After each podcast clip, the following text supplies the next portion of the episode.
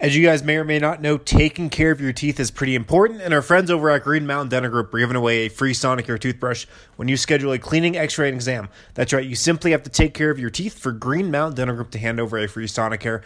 Check them out today online or call 303-988-0711 to schedule your appointment today.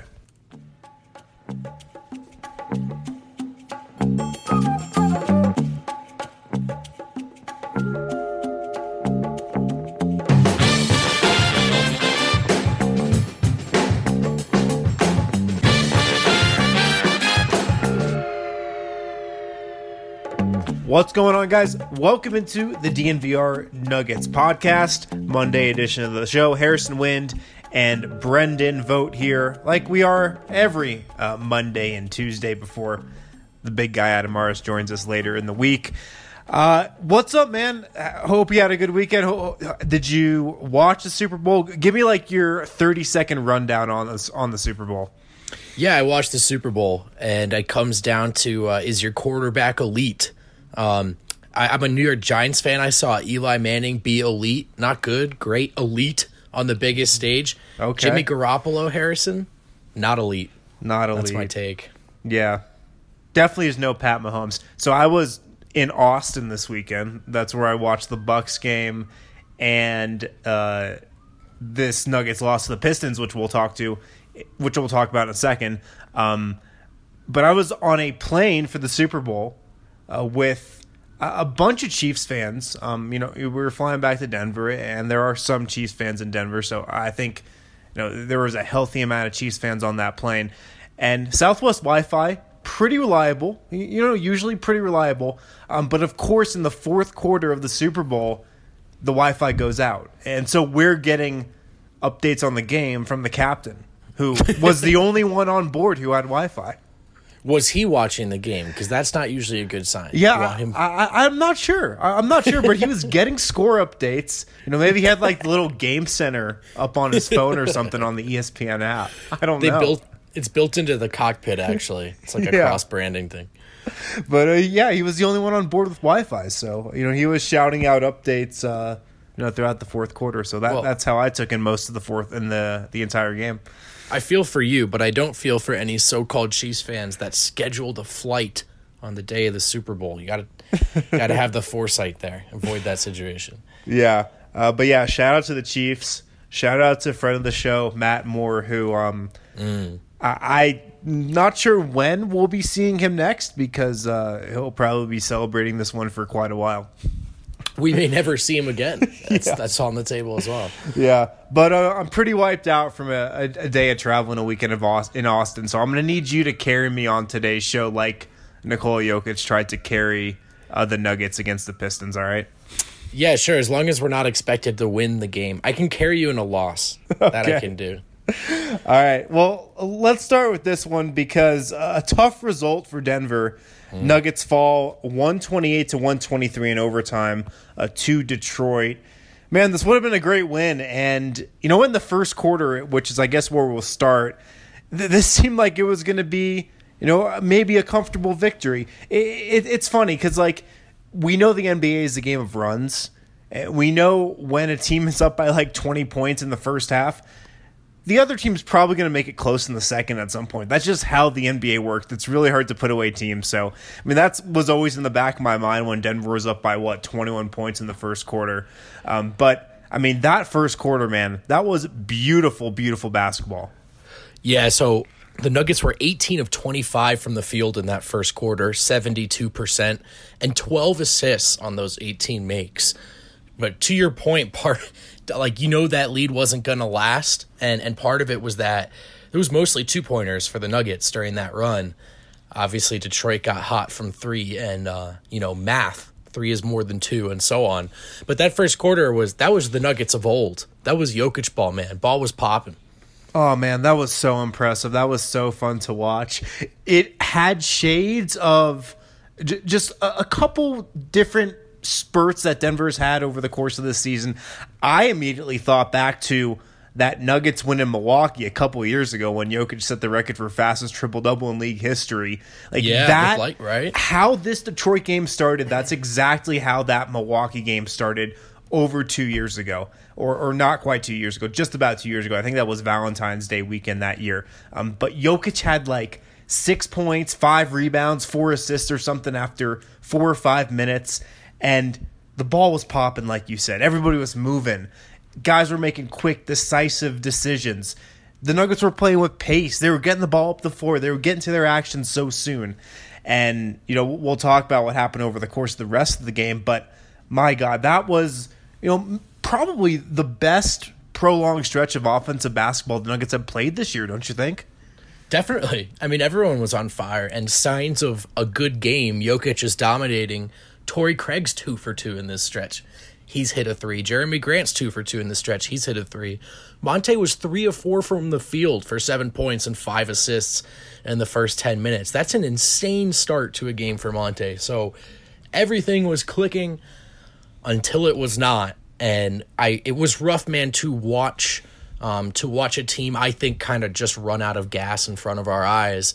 And mm-hmm. that's sort of what happened for the for the subsequent three quarters. Yeah. So at the beginning of the game, uh, we've talked about this a lot in the podcast, but you just kind of get a feeling really early on whether Nikola Jokic just has it that night. You know, more mm. often than not, he has it. But in this Detroit game, over the first couple minutes, you just knew he had it, and then Christian Wood comes in for Andre Drummond at the 7:55 mark of the first when Denver's already up 18 to five, and I think you could just see Jokic's eyes light up.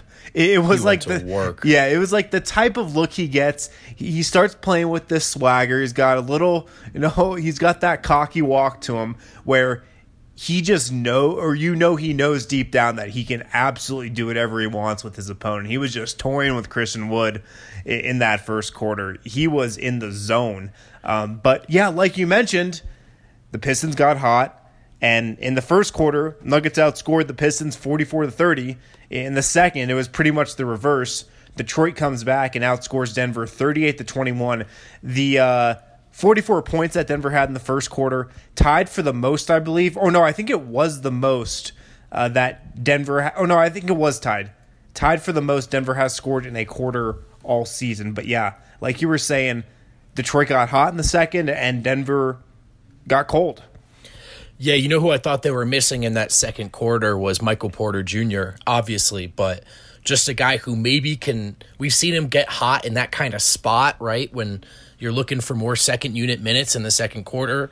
Jokic is getting a rest. You know, can MPJ or someone get hot? Without him, um, they really, really labored out there. Only four assists in the second quarter on mm. 10 made field goals, or of, 0 of 6 from three. And as we mentioned, Detroit got hot.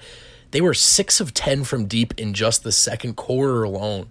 Yeah. And so Nuggets just, they were playing the numbers game and they were losing. Yeah, it wasn't a great night for that many guys off of Denver's bench. Really, Malik Beasley, I thought, was uh, the guy who had maybe the best night off of Denver's bench. Gary Harris, I mean, we'll talk about his night in a little bit, but didn't really do much. Thought PJ, PJ Dozier looked like a guy who you know hasn't played a ton of NBA minutes, not one of his better yeah. nights. Juancho really, really wasn't able to get anything going. Was poor defensively too. Uh, but yeah, the bench really struggled, and I think you're spot on Michael Porter Jr. would have helped so much tonight. And of course, had a, pretty gruesome ankle injury, one that looked pretty bad against Milwaukee. So no surprise he didn't play. Doesn't seem like that is too serious. Doesn't seem like that's a Jamal Murray type of ankle injury. But you know when MPJ you know goes down with an injury, always a uh, source of concern. But a rough night for the bench overall. Uh, definitely a rough night. You can see that in the plus minus numbers, which I know a lot of people don't like, but I think, especially on the Nuggets, are pretty indicative of how the night has gone. Gary was a minus 17, Juancho a minus 12 in just 12 minutes.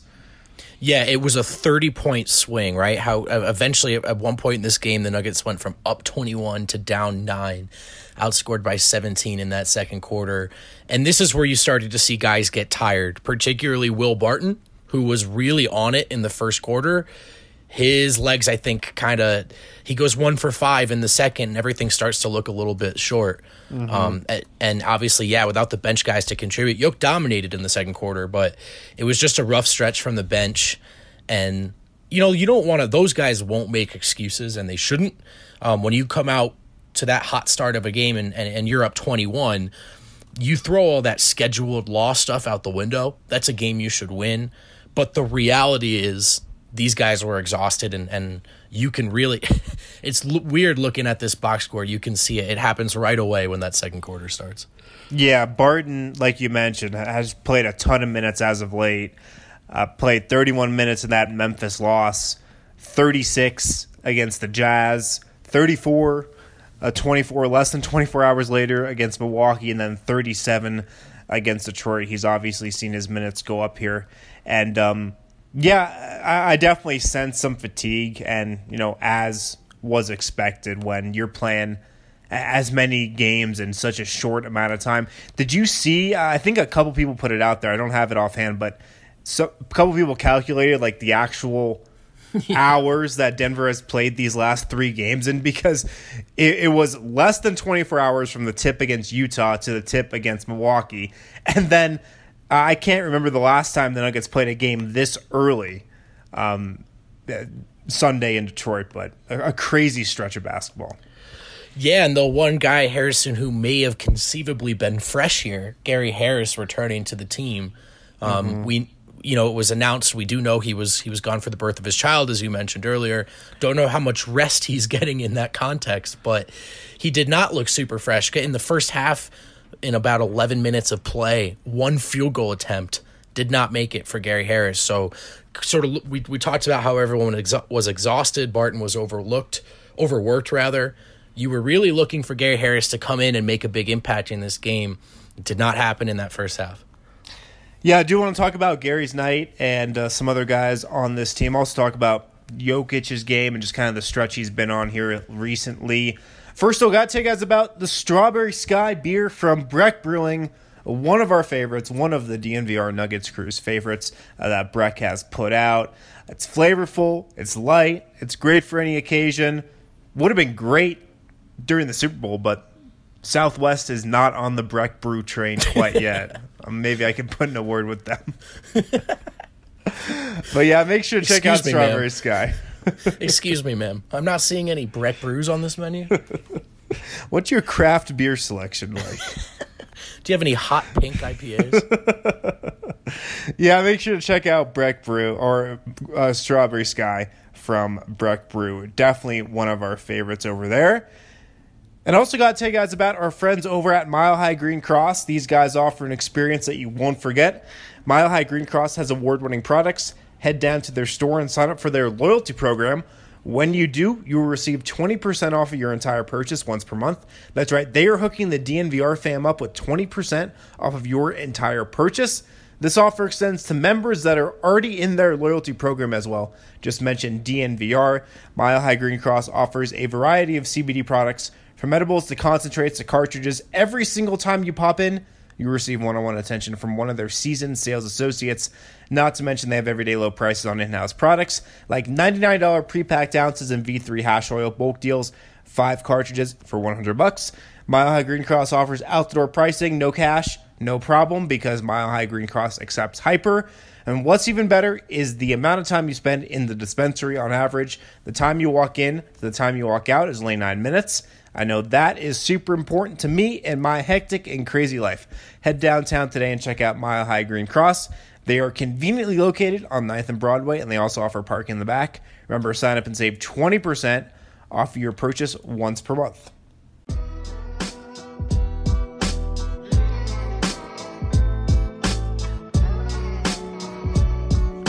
All right, back here on the DNVR Nuggets podcast, we are presented by Illegal Pete's, the site or I guess the host of our watch party on Saturday. Wanted to make sure to plug that. Let's but go. Uh, yeah, we'll send out the uh, RSVP info, of course, which, which, you gotta you know sign up. You got to RSVP to be eligible to win uh, whatever prizes we're giving out. But yeah, Illegal Pete's.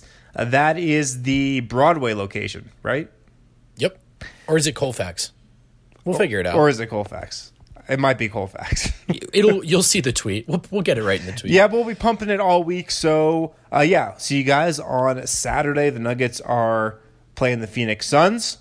Also, if you got questions for the pod, make sure to put them in the comment section where this podcast will live on the dnvr.com.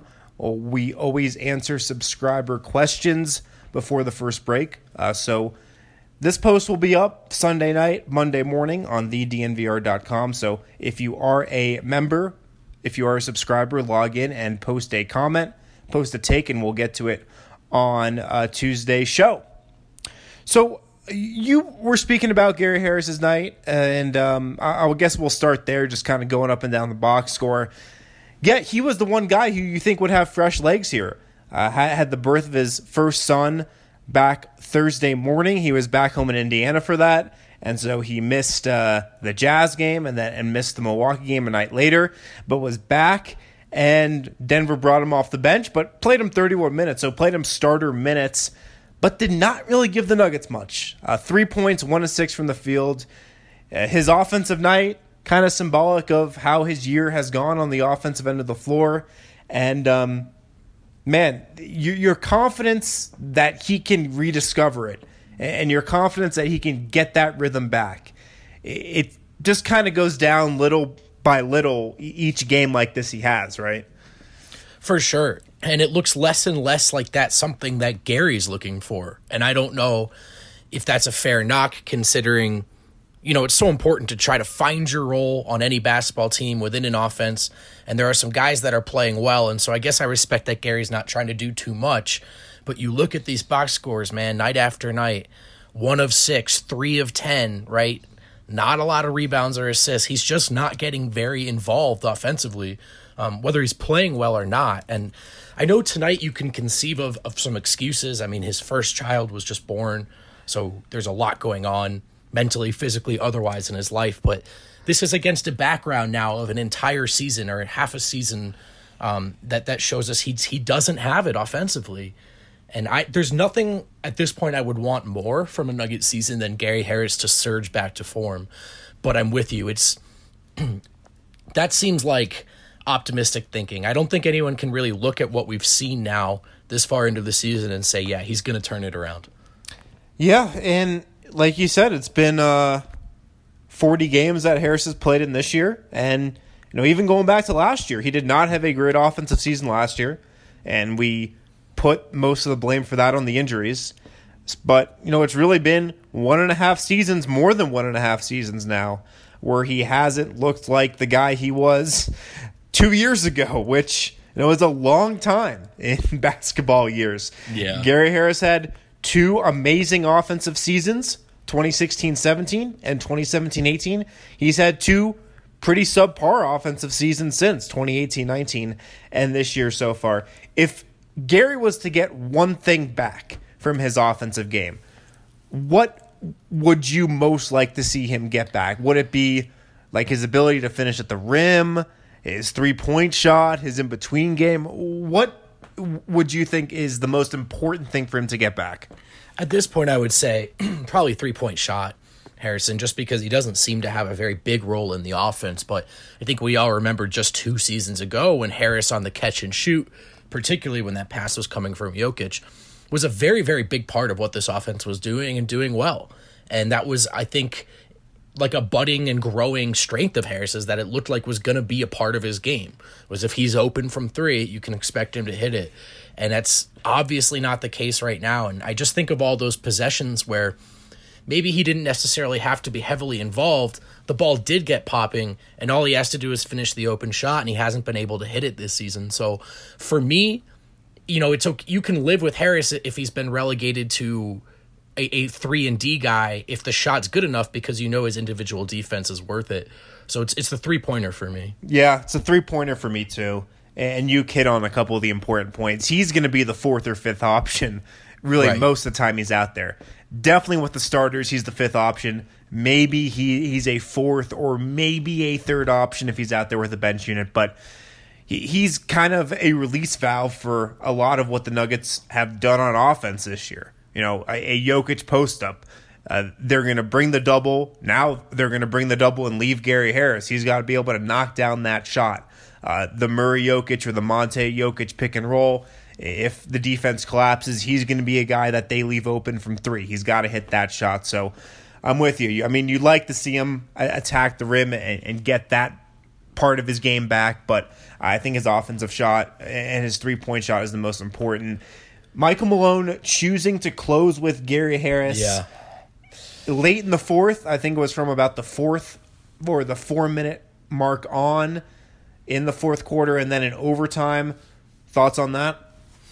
Yeah, I didn't think it was the right call, but that's really easy to sit here and say with the benefit of hindsight. Obviously, Gary Harris is the starter on this team when healthy, has earned that opportunity, the benefit of the doubt, and so on. But you look at some of the things that have worked for Denver over these last couple of games, length and, and shooting.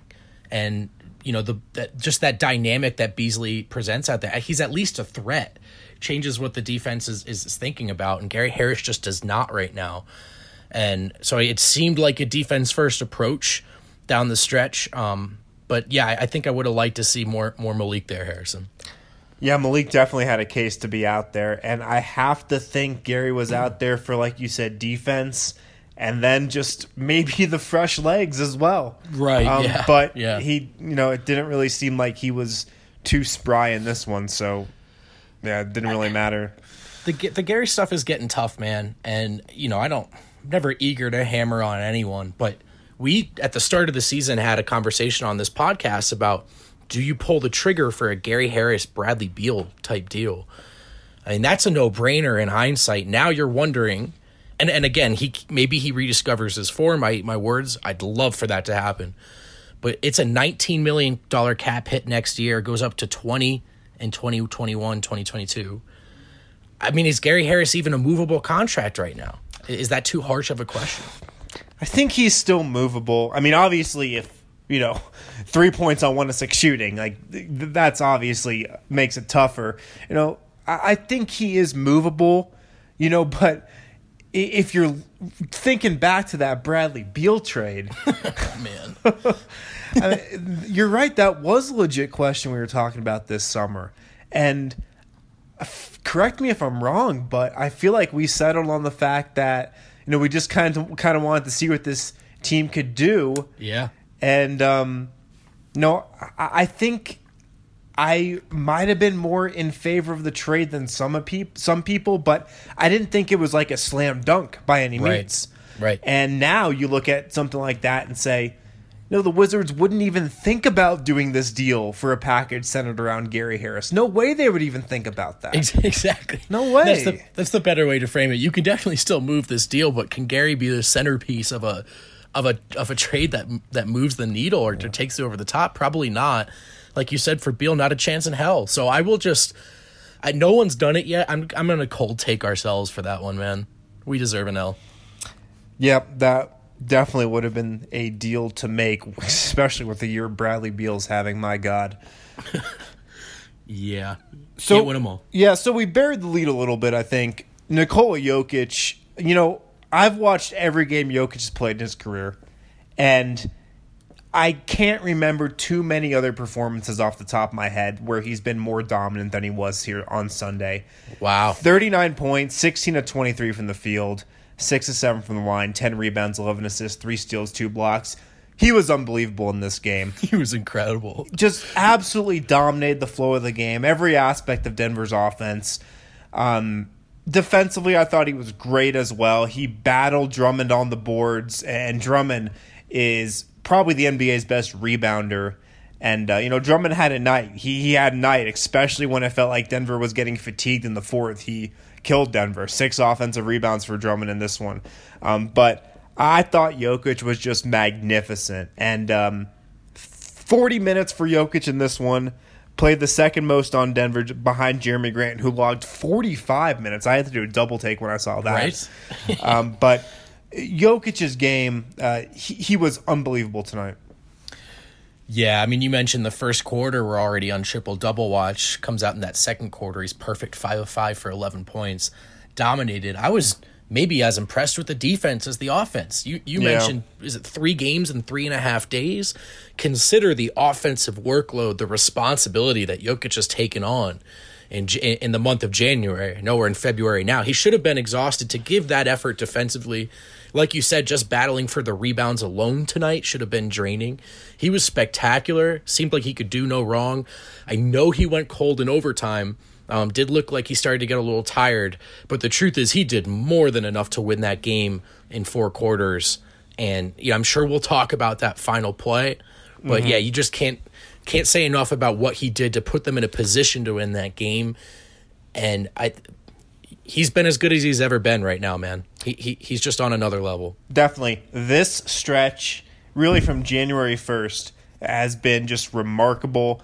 So since January 1st, he's averaging 24 and a half points, 10.2 rebounds, 6.8 assists per game, and that's on pretty good efficiency as well. He's shooting around 37% from 3 since January 1st too.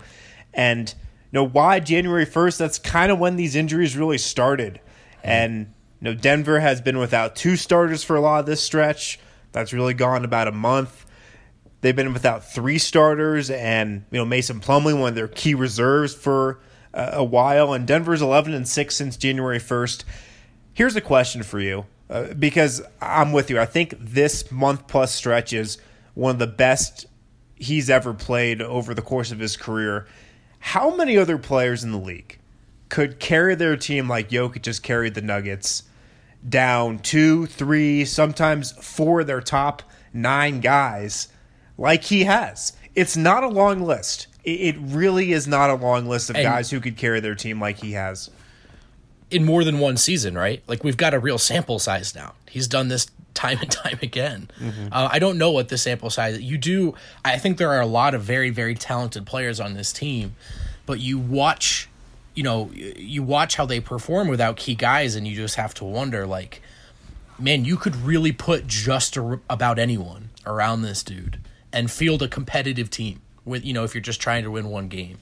And so obviously you want you want this team at full strength. But yeah, I mean he there's just there's a lot of conversation right now on the timeline like comparing Damian Lillard versus James Harden.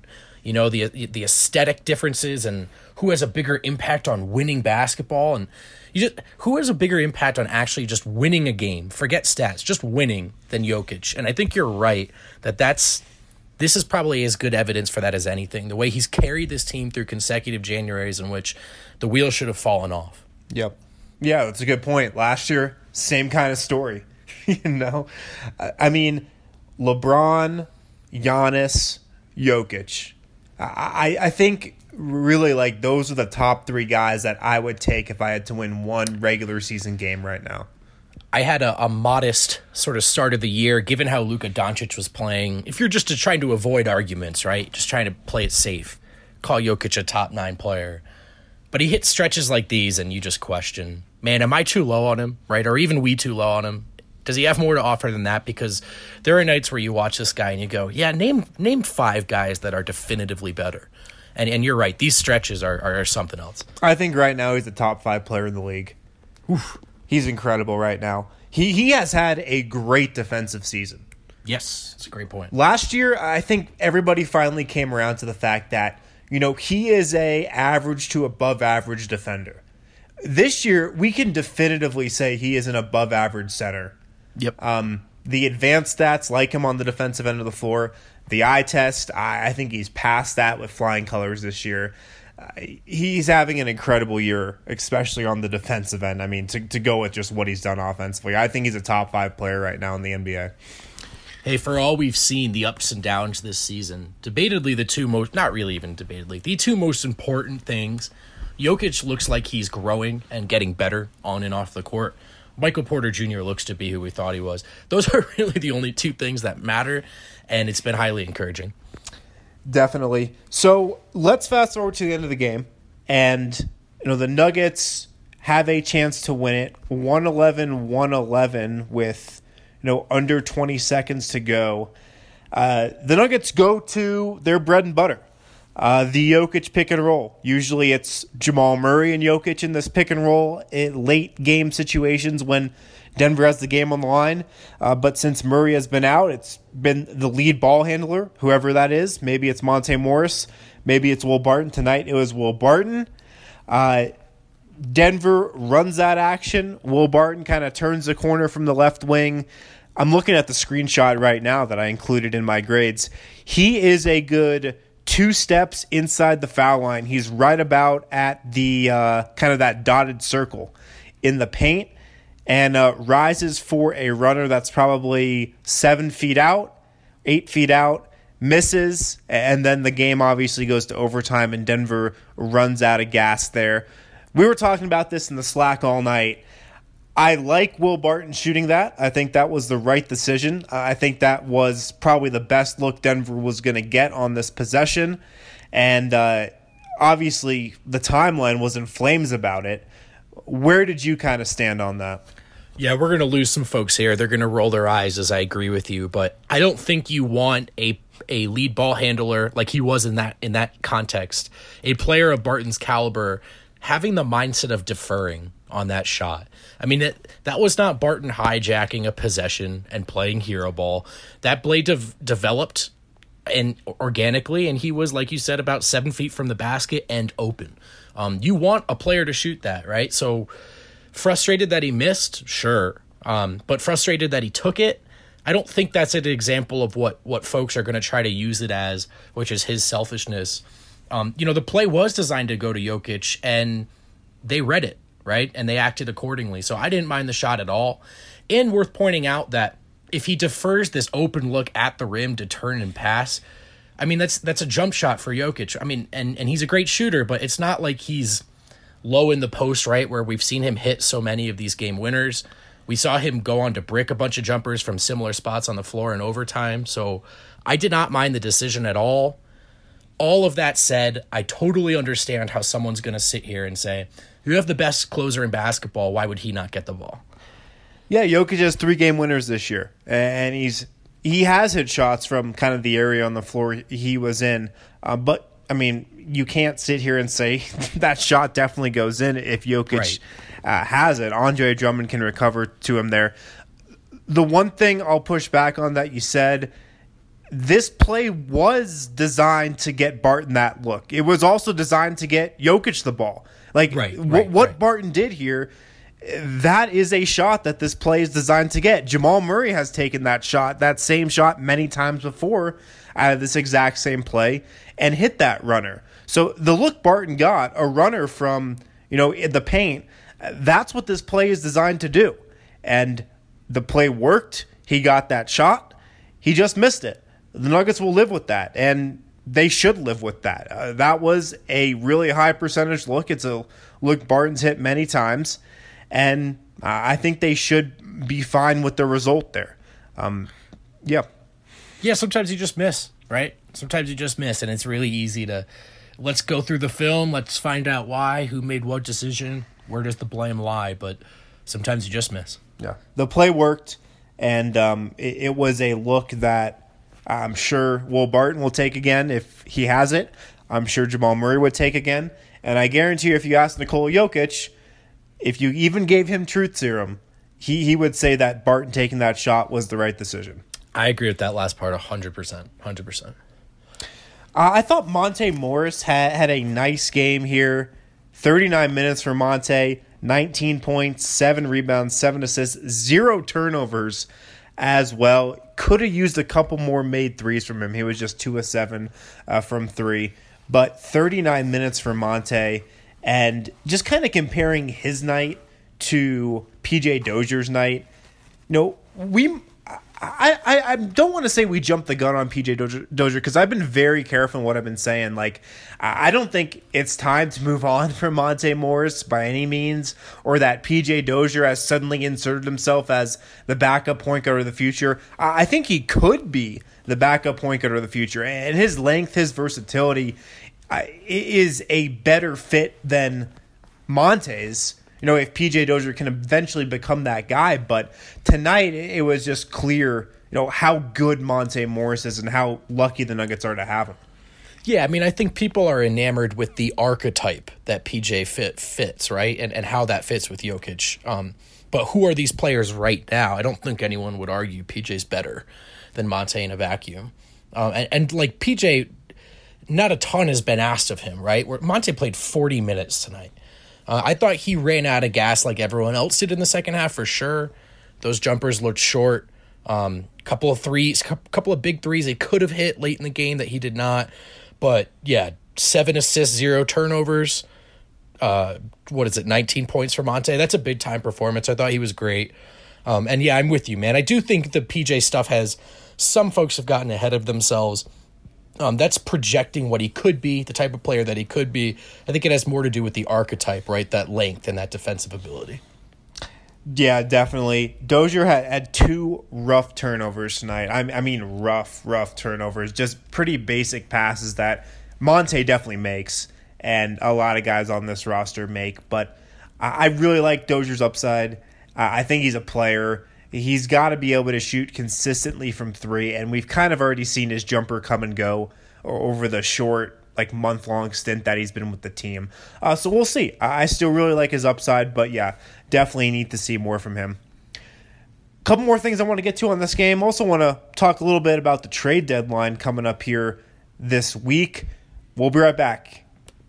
What's up, guys? Ryan Koenigsberg here, and I got to tell you about the Blake Street Tavern. It's my favorite sports bar in town, as evidenced by the fact that we had our fantasy draft there. It's where I watched Super Bowl 48. It's where I watched CU win a Pac 12 basketball championship back in the day.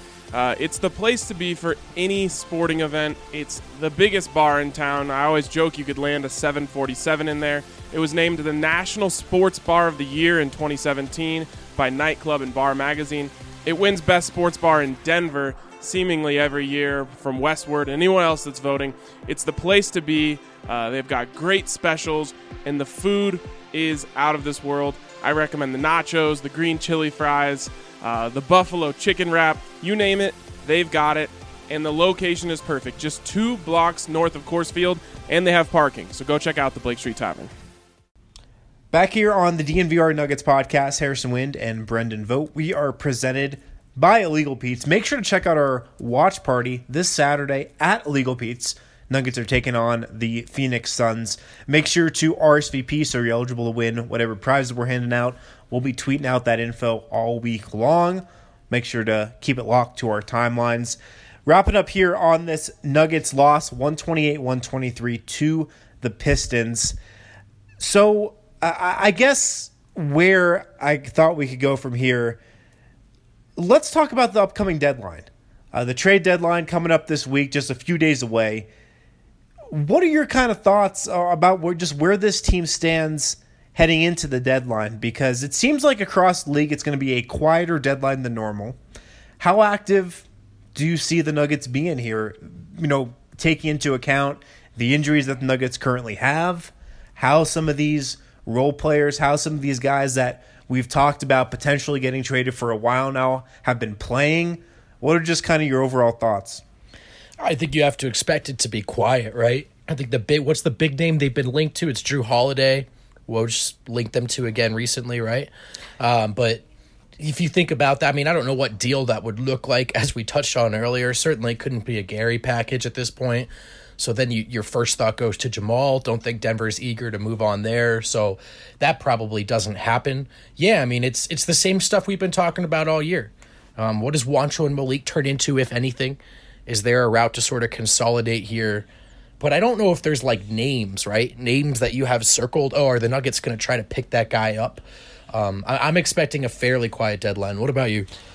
Yeah, I'm with you. I'm definitely expecting a quiet deadline. And when it comes to New Orleans, it seems like they are the team that's kind of going to initiate the trade deadline action the second they decide if they're willing to move off their guys that probably triggers a lot of other moves but right. it seems like New Orleans isn't going to be a seller here unless things change quickly over the next couple of days um, so I can't really see them moving Holiday or moving on from a lot of their main guys. Maybe they, they move a Redick or something, but I would not be surprised if they held on to everybody and tried to make a real push for that eight seed. Who do you think is the most likely guy on this team to get traded? If you if I'm answering that question, I would probably say Juancho. Yeah, Wancho Juancho just seems like the guy to me who you're probably not going to play him at all in the playoffs. And yeah, he had that nice night in Milwaukee, but just has not shot the ball well. Can't be counted on for playoff level defense. He'd be the guy for me. Yeah, right. I mean, what does it look like when everyone's back healthy? I think Juancho's out of that rotation again. So, yeah, he's the obvious obvious call. With Malik, there is arguments to keep him. Juancho, not really so much at this point. I don't know how much he fetches you, but um, yeah, I mean, if there's a guy that you're probably I mean, I think most of Nuggets Nation has already come to terms with the likelihood of saying goodbye to Juancho, whether that's that's in the coming weeks or, or, or I mean now rather or in the summer. But yeah, it's definitely Juancho. If you can get somebody in exchange for Juancho, like that is a trade I would look at. You know, somebody who's making uh, around his salary, who's on the books for like two years, because Denver has a lot of free agents here on their roster right now. So they're going to have to sign a lot of guys, and they're not going to have a ton of money to work with. Mm-hmm. With Jamal Murray's contract uh, coming into play next year, his max deal starts next year. A potential new contract for Jerami Grant. What are they doing with Paul Millsap? And so, if you can get a guy on a cheap salary for uh, another year or two, that might be fruitful for Denver at the deadline if they're looking to flip Juancho, whose contract is, of course, up at the end of this season. When it comes to Malik, I think you've got to keep him, uh, especially with how the way how Gary's been playing on the offensive yep. end of the floor. That's probably the biggest reason why you probably need to keep him, um, because you just need more scoring punch there at the two guard position if you want to have a chance in the first round. Really, I mean, uh, I would be nervous about you know Gary in a playoff environment if this keeps up. Yeah, this season and even going forward, if that's a possibility. I mean, it's we're trying to find ways to get true shooters around Jokic. It'd be kind of silly to to give up on one that you already have right under your control. So it's not an ideal scenario for the Nuggets, but I think they have to start considering that avenue because, like you said, it's I don't know how much confidence one can have that Gary Harris is, is that guy right now. Mm-hmm. Other guys on the roster um, that could be moved. We've talked about Torrey Craig potentially being moved before. I kind of have a tough time seeing that, and uh, just with how almost you know integral he's been, how big of a piece he's been to the rotation over the last few games, and um, yeah, obviously the injured guys don't see them getting moved either. Like a Mason Plumlee really didn't even see him getting moved if the Nuggets were healthy and he was healthy. But, you know, anything could happen. But yeah, overall, I would expect a pretty quiet trade deadline for sure. And, um, you know, maybe Denver gets back from the deadline, gets back from All Star week, and then kind of tweaks their rotation a little for the stretch run. But I don't know. I, I feel like this is kind of the team the Nuggets will have. Probably. The only argument for Torrey Craig is um, and it, like let's say hypothetically the front office is in this place where they really want to see Michael Porter Jr. play. You know, maybe you take that decision out of Michael Malone's hands by trading Torrey Craig, but also maybe you piss off Michael Malone by doing that. And there's been a lot of organizational alignment. I mean, this the three facets here ownership coaching front office they've been on the same page for the most part so i'm sure they are here i don't think they would trade craig i'm with you yeah well, a tough one for Denver here on Sunday. They lose 128 to 123. This has been a brutal stretch, absolutely brutal. The worst part of the entire regular season slate for Denver has been over the last three weeks or so. I have never seen a stretch like this, obviously in the Nuggets schedule. Um, and I, I know I'm not going to sit here and say I pay attention to every team's schedule, but the back to backs Denver has had, the three straight back to backs they had, and then this stretch of three games to close out the month and open February. Absolutely brutal. And I don't think it's a coincidence that the Nuggets have had the injuries they've had during this stretch. Um, Is there any team looking more forward to the break right now? They just can't wait. They can't get there fast enough. Probably not. Uh, they need it badly. Uh, you got anything else before we get out of here? Nope. All right, sounds good. We'll talk to you guys on Tuesday.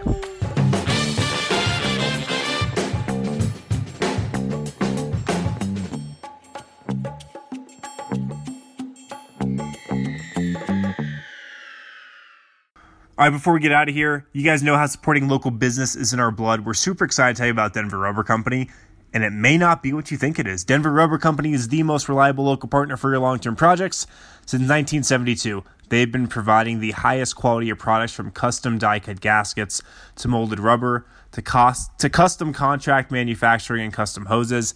And guess what? Snow is coming, and we've already had a taste of it. You'll need Denver Rubber Company when it comes to anything snowplows. DRC can cut the size and pre-slot most snowplow rubber. The blades can be cut to any length and slotted for mounting to meet your exact specifications. We went and checked out their warehouse a few weeks back, and it was nothing short of amazing. These guys have created proprietary materials that make up the inside of wind turbine blades, and we even witnessed machines that cut material that are used in bulletproof vests. Remember, Denver Rubber Company custom makes it all, and you can purchase products for yourself and, of course, buy bulk at a fantastic rate. They're a family owned business, loyalty only to the people, just like us here at DNVR.